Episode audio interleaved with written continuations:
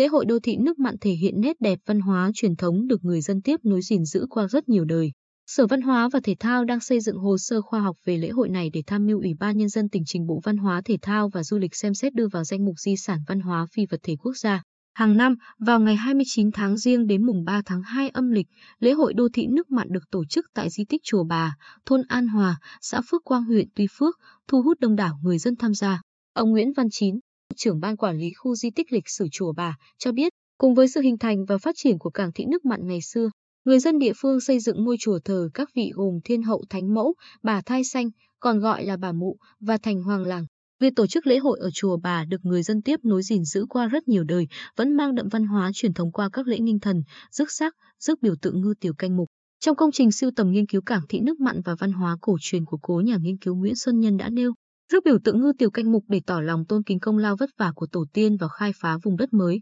làm thuyền viễn dương bằng hàng mã trong ngày hội để phô diễn cảnh buôn bán thông thương với nước ngoài. Hát bà trạo, mộc xà leo, múa lục cúng, tục đổ cây bông, rước Hà Tiên cô ngồi trong búp sen là thể hiện dung hợp văn hóa Nam Bắc của người nước mặn trong lễ hội. Trước ngày diễn ra lễ hội, bà con ở An Hòa cùng nhau quét dọn, vệ sinh đường làng, cổng ngõ sạch đẹp. Từng gia đình tổ chức gói các loại bánh truyền thống và chuẩn bị những mâm cơm cũng như một dịp Tết cổ truyền thứ hai trong năm để dâng lên tiền nhân, sau là chiêu đãi khách, họ hàng, bạn bè ở xa về thăm, chúc phúc gia đình. Theo ông Nguyễn Văn Ngọc, Phó trưởng phòng phụ trách phòng quản lý văn hóa gia đình, Sở Văn hóa và Thể thao, Lễ hội đô thị nước mặn truyền tải những nét văn hóa bản địa trải qua quá trình giao thoa, tiếp biến, thể hiện tinh thần nhân văn, cầu an, chúc phúc. Đây là dịp sum họp của cộng đồng cư dân nước mặn đang sinh sống ở nhiều nơi trong cả nước, cùng ôn lại truyền thống tốt đẹp được bao thế hệ gìn giữ bồi đắp, nhằm góp phần quan trọng để công tác bảo tồn phát huy giá trị lễ hội đô thị nước mặn được tốt hơn. Sở Văn hóa và Thể thao đang xây dựng hồ sơ khoa học về lễ hội để tham mưu Ủy ban Nhân dân tỉnh trình Bộ Văn hóa Thể thao và Du lịch xem xét đưa vào danh mục di sản văn hóa phi vật thể quốc gia.